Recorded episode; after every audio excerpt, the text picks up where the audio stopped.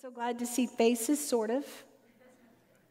Sort of. I see your eyes, and if I look at you for a minute, it takes me a minute to figure out who you are. Please don't think anything about it. Um, and I am, I read lips, and so I am really struggling right now.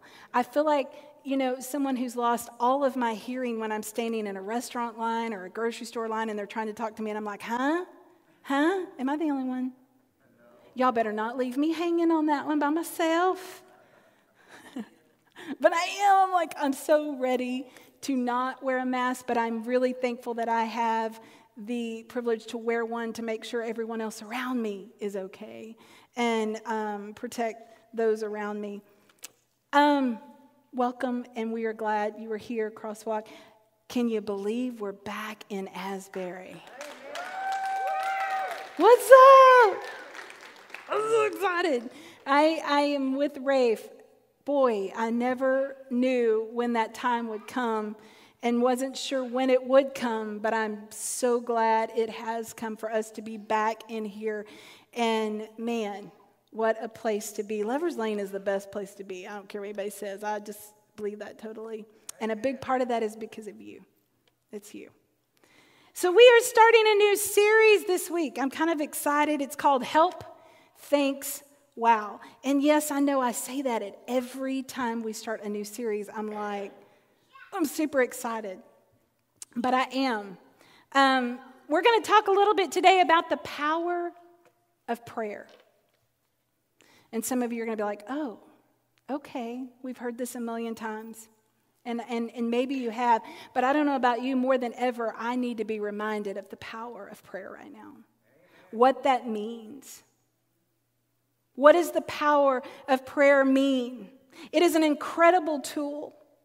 We pray when we are sad, when we are hurt, when others hurt us. We pray when we are happy, when we are celebrating special moments like weddings, or even when we stump our toe. We call out to Jesus, amen.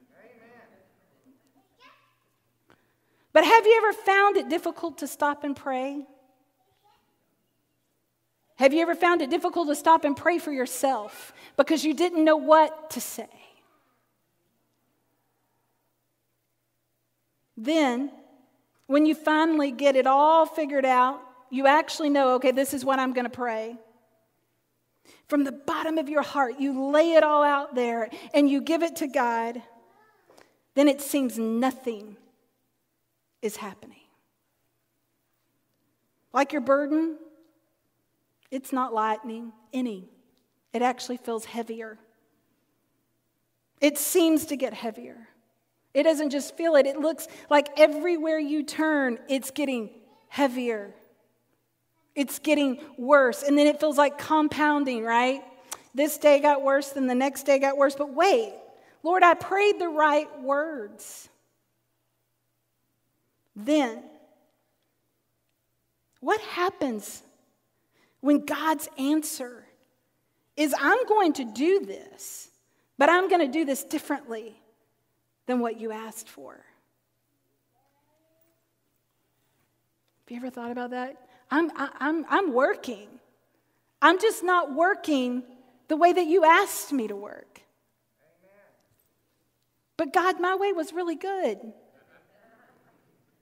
God, I have this figured out. It's on my spreadsheet, it's in my prayer journal. I was good this week. I read all of my scripture correctly. I stayed in line with what I needed to stay in line with. So, God, why aren't you answering it a little bit my way? We're going to talk about that today. It doesn't work that way, does it, Lynn? We're going to read from 1 Corinthians 12 if you want to turn your Bibles. And if you're at home with us today and you've got your phone or your iPad, pull it out to 1 Corinthians 12. And we're going to start at verse 6. Even if I should choose to boast, I would not be a fool because I would be speaking the truth but I refrain, so no one will think more of me than is warranted by what I do or say. or because of these surpassingly great revelations, therefore, in order to keep me from becoming conceited, I was given a thorn in my flesh, a messenger of Satan to torment me. Three times I pleaded with the Lord to take it away from me, but He said to me, My grace is sufficient for you, for my power is made perfect in weakness. Therefore, I will boast all the more gladly about my weaknesses so that Christ's power may rest on me. That is why, for Christ's sake, I delight in weaknesses, insults, in hardships, in persecutions, in difficulties. For I am weak. Then I am strong. That's the word of God for the people of God. Thanks be to God. So here is the thing some illness, tumor, heavy burden, we're not totally sure what this was that was given in Paul's words to him. Now, here's what I envision. If you were like me, some of you sat in your seat and went, Oh, I bet it could be this. I bet it could be that. It's probably a relationship thing. Maybe it's depression. Maybe it was actually some kind of health issue.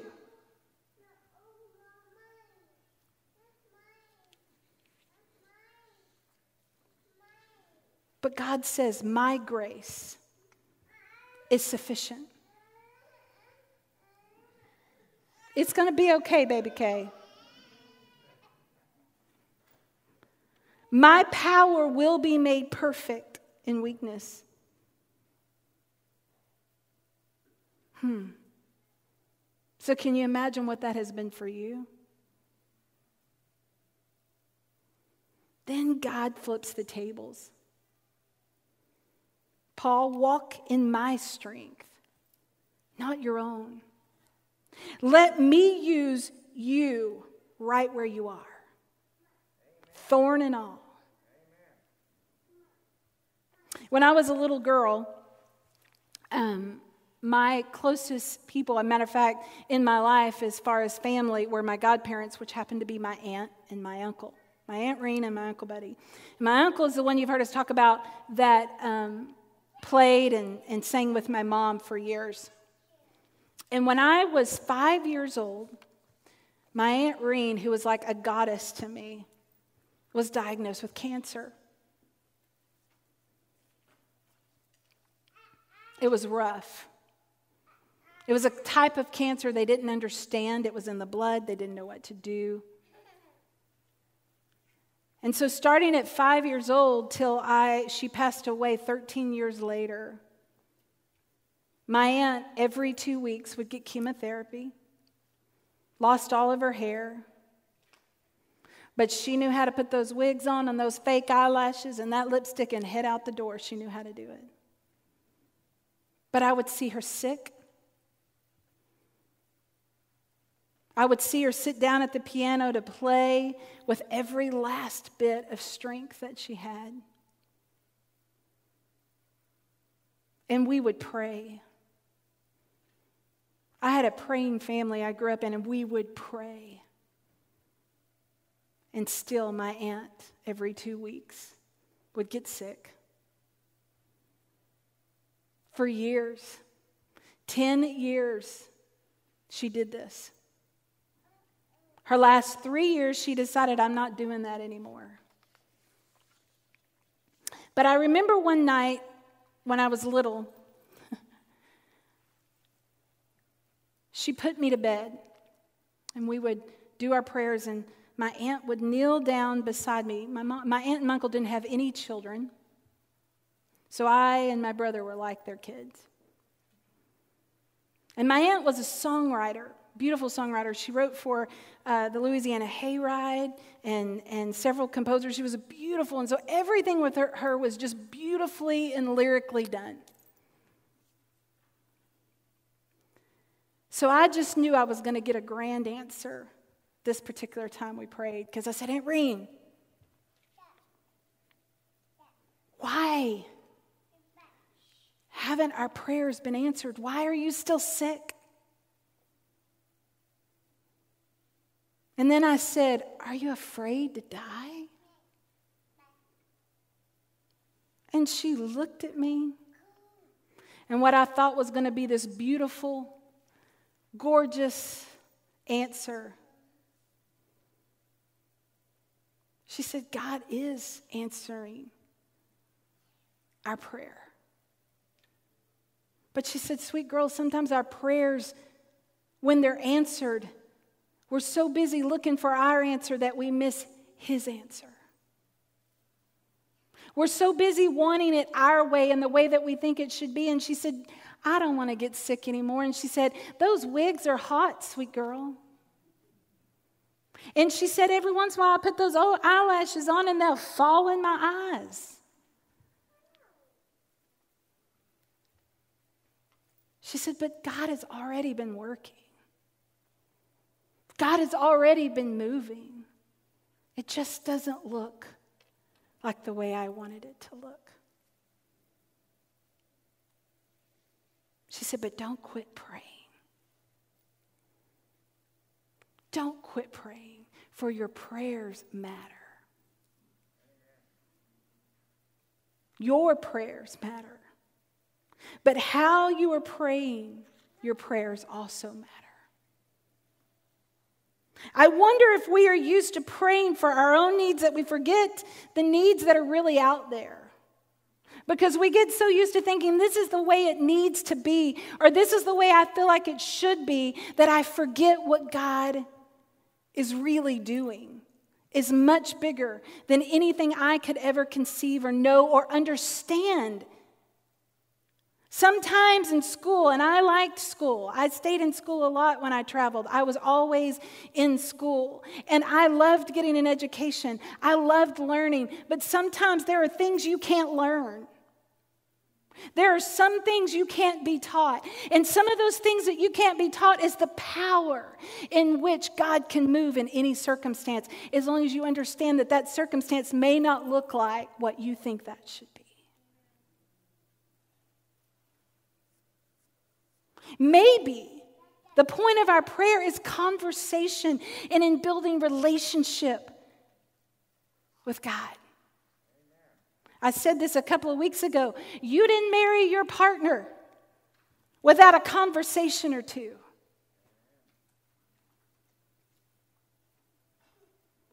Are you wanting it your way? Are you wanting it God? I really like to pray. But there are moments I really like to tell God exactly how this should be done. It isn't working because I've been telling him for nine months to fix Rona.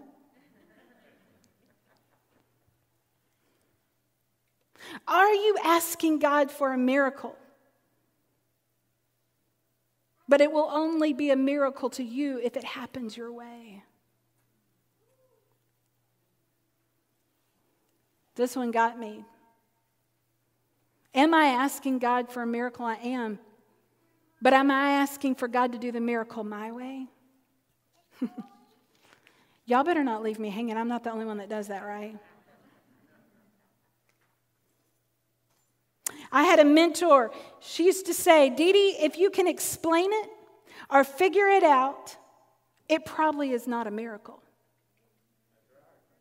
For the miracle within itself is that God allows us conversation with Him.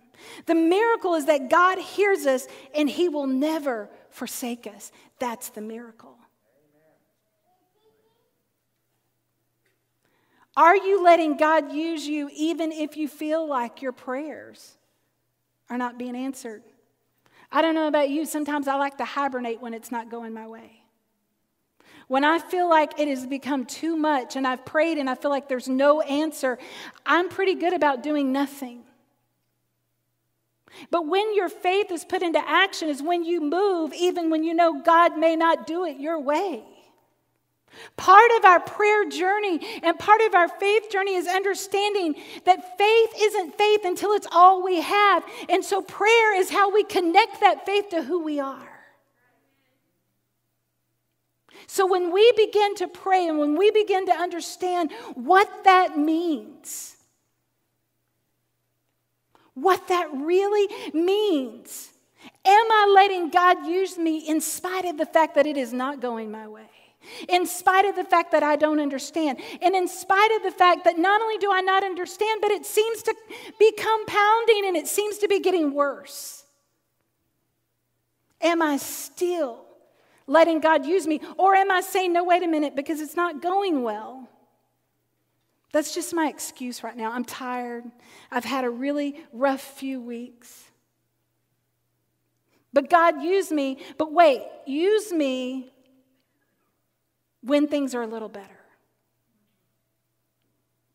Use me when everything looks perfect, and then I'll have it all figured out.